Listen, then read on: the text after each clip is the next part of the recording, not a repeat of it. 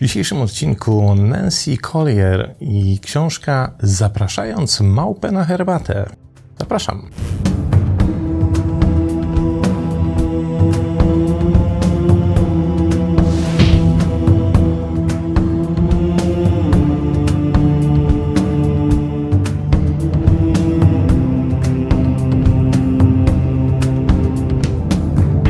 I oczywiście zaczniemy od sprawdzenia, kim jest autorka dzisiejszej książki. Nancy Collier jest psychoterapeutką, duchową międzywyznaniową, cóż za piękna formuła, pisarką i mówcą publicznym. Jej teksty były prezentowane w wielu publikacjach, a ona regularnie pisze bloga dla The Huffington Post i Psychology Today. Oferuje również częste rozmowy, grupy, warsztaty, spotkania. Jest autorką pięciu książek, z których oczywiście żadna, jak dotąd, nie ukazała się na polskim rynku i nie doczekała polskiego wydania. Jako psychoterapeutka Nancy Collier towarzyszy setkom ludzi w ich poszukiwaniach szczęścia od prawie dwóch dekad. Patrzyła, jak jej klienci próbują wszystkiego pod słońcem, aby być i pozostać szczęśliwymi. Będąc świadkiem i uczestnicząc w tym procesie, stała się ekspertem od szczęścia, a dokładniej mówiąc, od poszukiwania i żądania go, tworzonego przez małpi umysł oraz finalne nieszczęście, jakie ostatecznie staje się efektem wszelkich tego typu dążeń. Nancy mieszka na Manhattanie z mężem i dwiema córkami. No i zacznijmy. Pierwszy fragment. W buddyzmie mówi się, że ludzki umysł jest jak małpa w klatce, która wypiła butelkę wina i została urządlona przez pszczołę. Małpa jest dzika i oczywiście szalona. Wszyscy mamy w sobie jedną z tych małp, które gadają o tym czy owym, wykrzykują swoje opinie i pomysły, nie zatrzymując się, by wziąć oddech. Nasze małpy mają własne dziwactwa i preferencje, wspomnienia, uczucia, historie i sposoby przetwarzania informacji.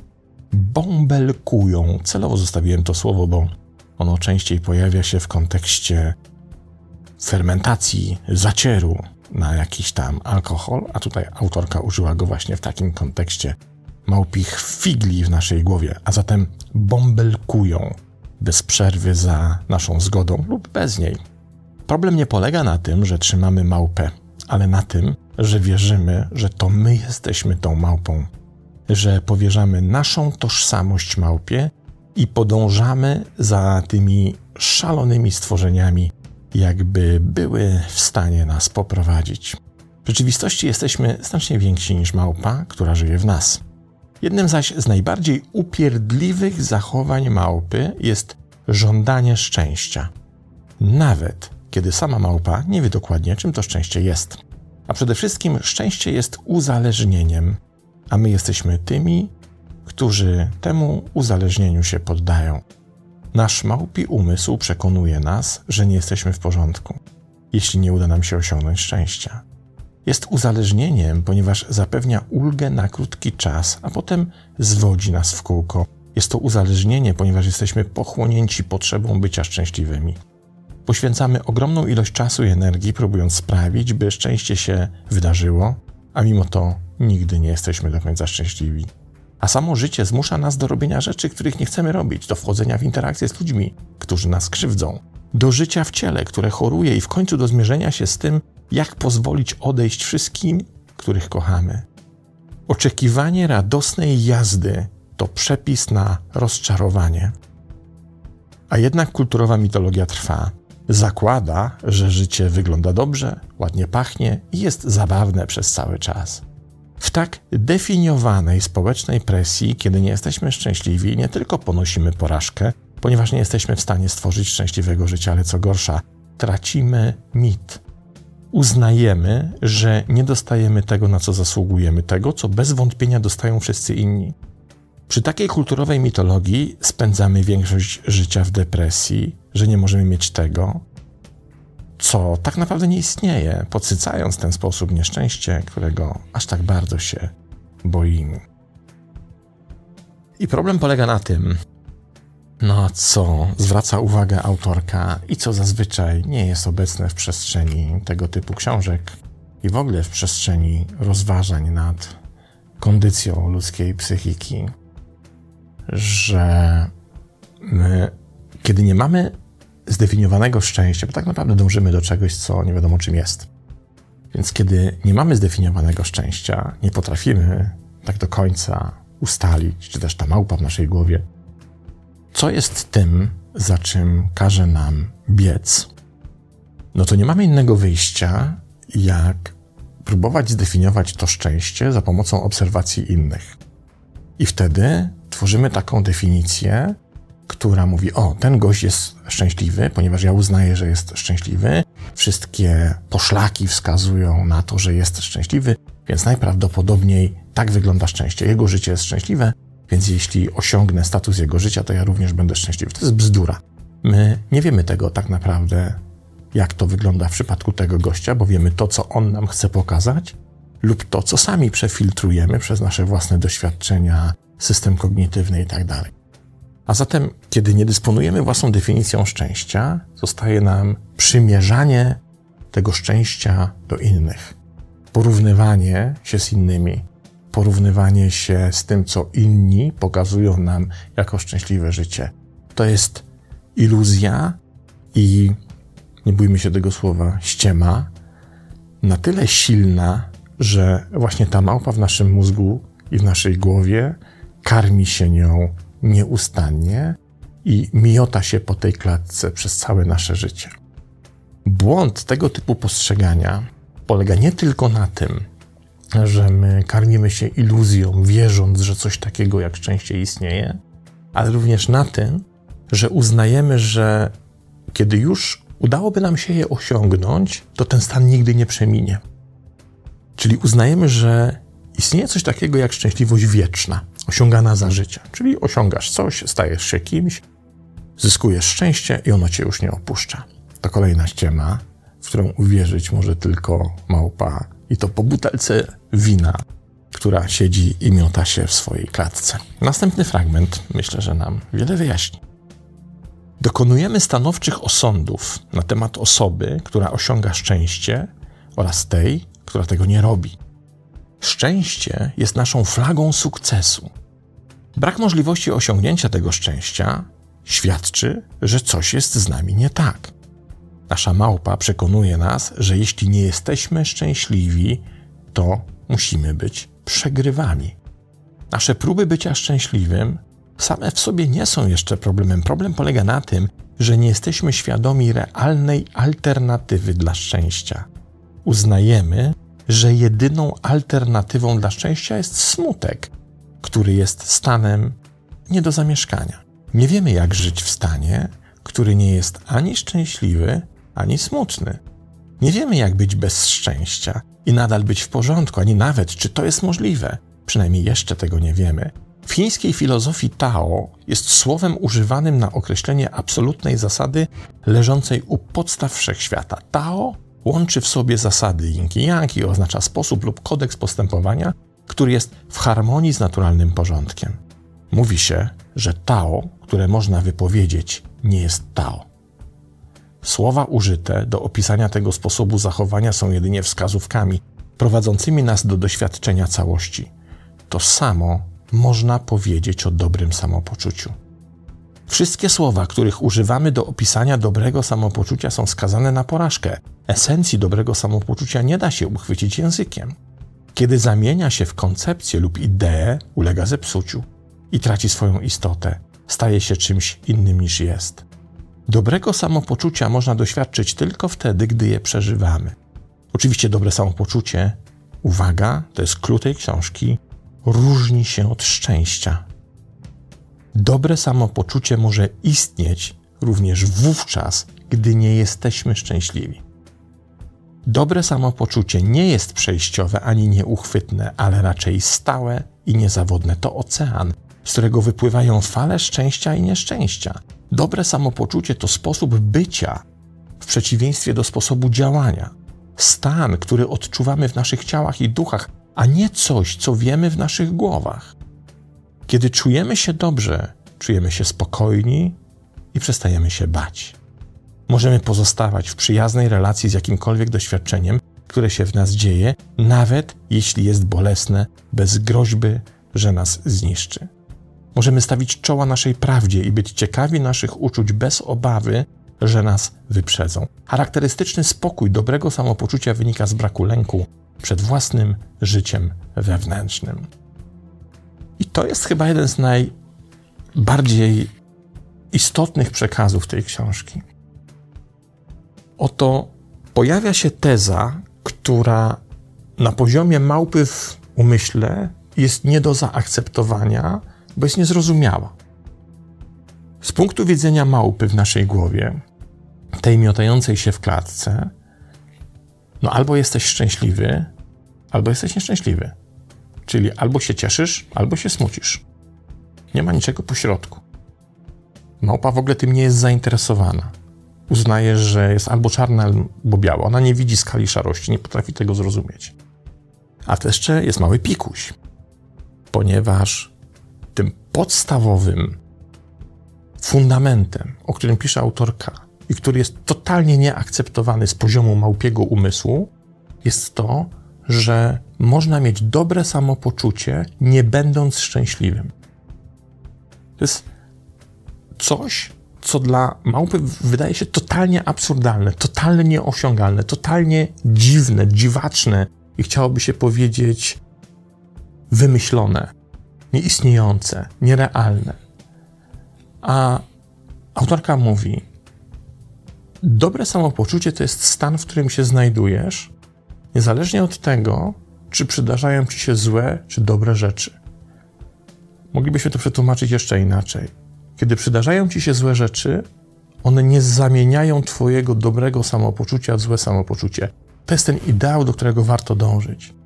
Czyli nauczyć się egzystować w dobrym samopoczuciu, jednocześnie akceptując to, że nie zawsze musisz czuć się szczęśliwy, że czasem możesz się czuć nieszczęśliwy, a mimo to nie tracić tego dobrego samopoczucia. To się z pozoru wydaje absurdalne, ale tak naprawdę to nam się wydaje absurdalne, kiedy pozwolimy, żeby to małpa w naszej głowie decydowała, czy to jest absurdalne, czy też nie. Ponieważ z poziomu wyższego niż małpa to wcale nie jest absurdalne. Ja chyba o tym kiedyś wspominałem w którymś odcinku, ale nie jestem pewien. Na wszelki wypadek powtórzę to jeszcze raz. Jest sobie taki serial, który często oglądam na kanale BBC Życie na pustkowiu. I tam jest sobie dziennikarz Ben Fogiel, który znajduje ludzi, którzy celowo pozbawili się możliwości egzystowania w wielkomiejskim środowisku i świecie uciekli na jakieś pustkowie, żyją z tego, co zasieją, nazbierają, nie wiem, wyhodują i starają się być samowystarczalni i tak wiodą swoje życie z dala od cywilizacji totalnej samotności, albo w parach, albo w pojedynkę. I czasem się pojawia w tych odcinkach taki moment, kiedy dziennikarz, który prowadzi narrację odcinka, czyli właśnie Ben Fogel, zadaje im pytanie: Czy skoro, jak mówisz, pracując w korporacji, pracując w wielkim mieście, w tym tętniącym życiem środowisku zapierdolu, no de facto o to chodzi, czułeś się nieszczęśliwy, to czy teraz, kiedy od tego uciekłeś i zaszyłeś się w tej dżungli, nie wiem, na pustyni, w jakimś lesie, w innych krzakach, samotny, poza światem, czujesz się szczęśliwy. I wydawałoby się, że ci ludzie powiedzą, tak, teraz jestem wreszcie szczęśliwy. Nieprawda, oni czegoś takiego nie mówią. Oni mówią coś zupełnie innego. Oni mówią, przestałem się czuć nieszczęśliwy i tak jest dobrze. To jest koncept, którego małpa nie potrafi zrozumieć. Małpa uznaje, że jeśli przestajesz być nieszczęśliwy, to automatycznie musisz być szczęśliwy. A ten człowiek mówi: Nie, wystarczy, że przestałem się czuć nieszczęśliwy. Jest ok. Mam dobre samopoczucie. Nawet jak kłody walą mi się pod nogi i muszę się zmagać z przeciwnościami losu. To jest fascynujące. Proces, w którym jesteśmy w stanie, jak pisze autorka, zaprosić tę małpę na herbatę, jej to wytłumaczyć, żeby ona wreszcie odpuściła ten szaleńczy taniec, tę szaleńczą pogoń za szczęściem, które ma się utrzymywać w nieskończoność. Bzdura, iluzja, mrzonka, która tak naprawdę nie istnieje. Posłuchajmy dalej.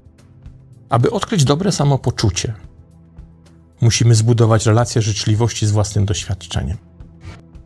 Odkrywamy dobrostan, kiedy uwalniamy naszą tożsamość z więzienia umysłu, z treści naszych myśli, uczuć i doznań.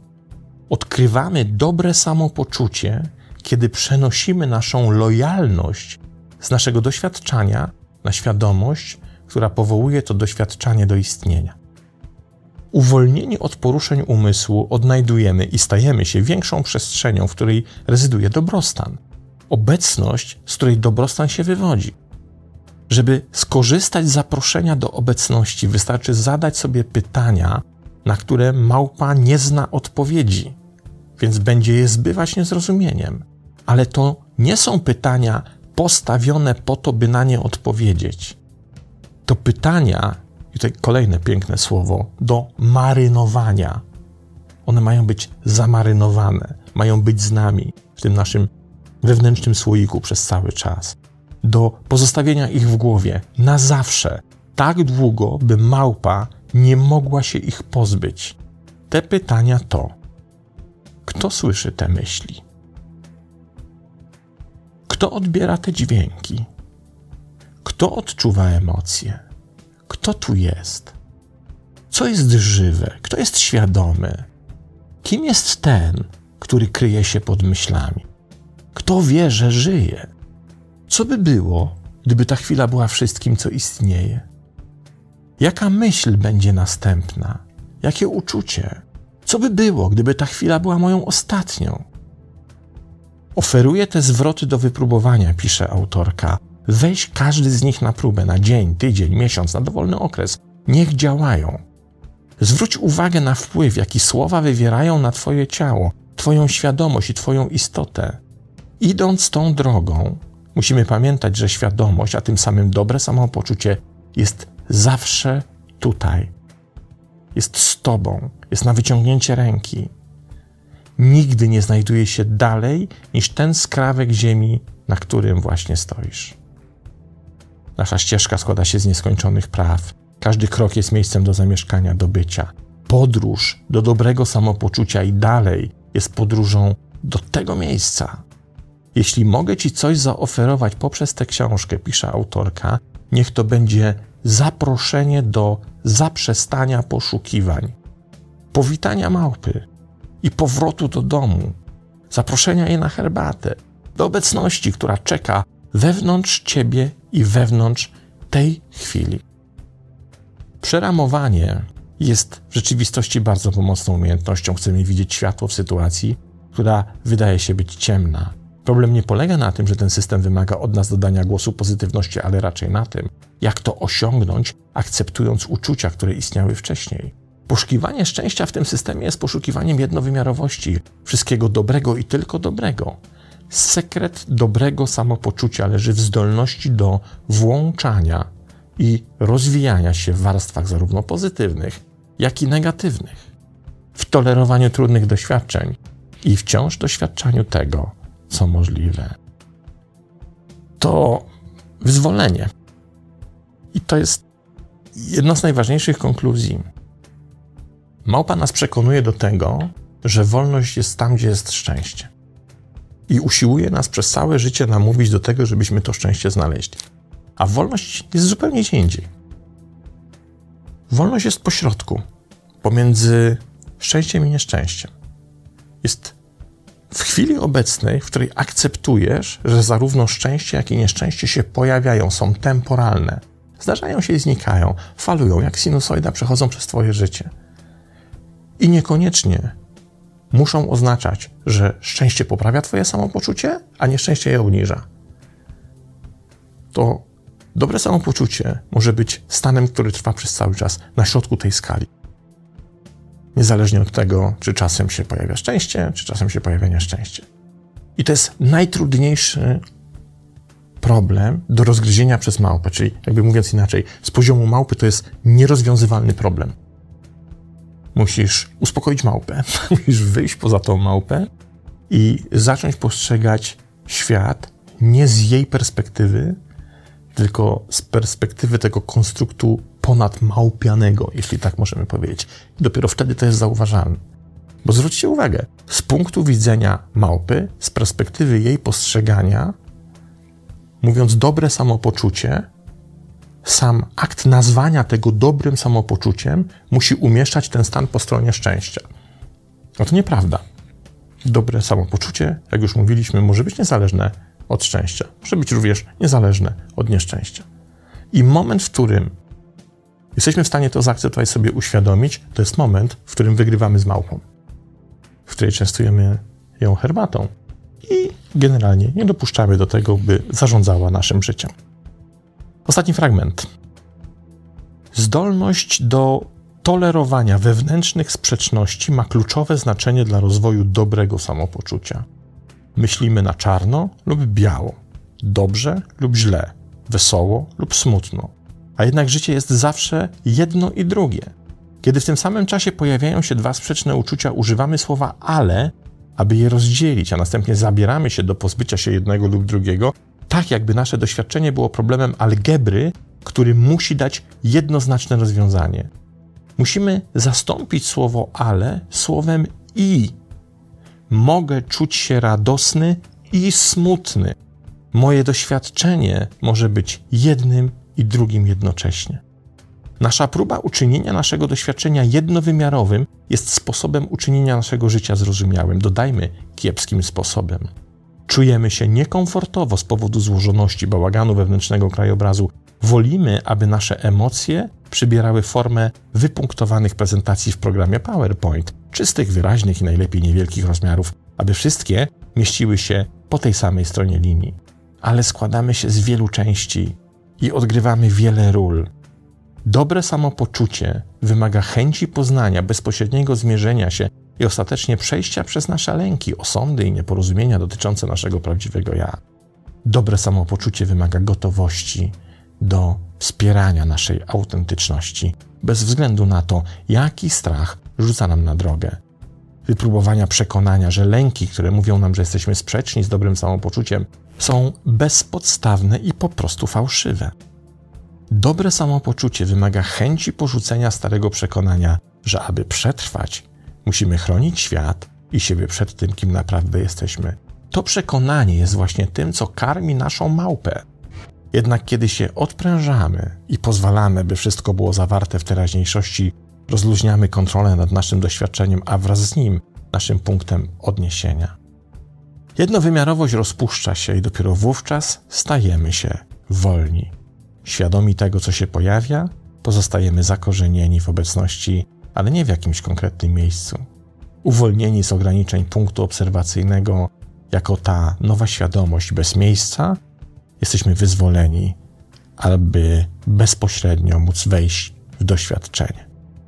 Wtedy małpa opuszcza klatkę tego, co skończone, a przed nami otwiera się nieskończoność i bezkres. Cóż tu dodać? Nancy Collier, zapraszając małpę na herbatę, 2012 rok, czyli książka, która miała swoją premierę 10 lat temu. Warto do niej sięgnąć, do czego niniejszym gorąco zachęcam i gorąco namawiam.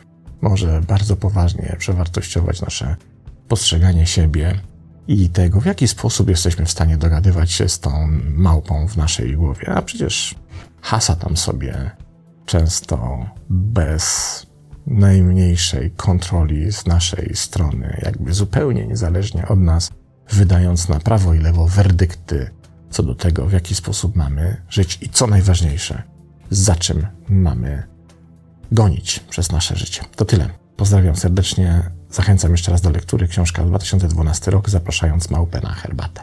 Pozdrawiam i do następnego razu.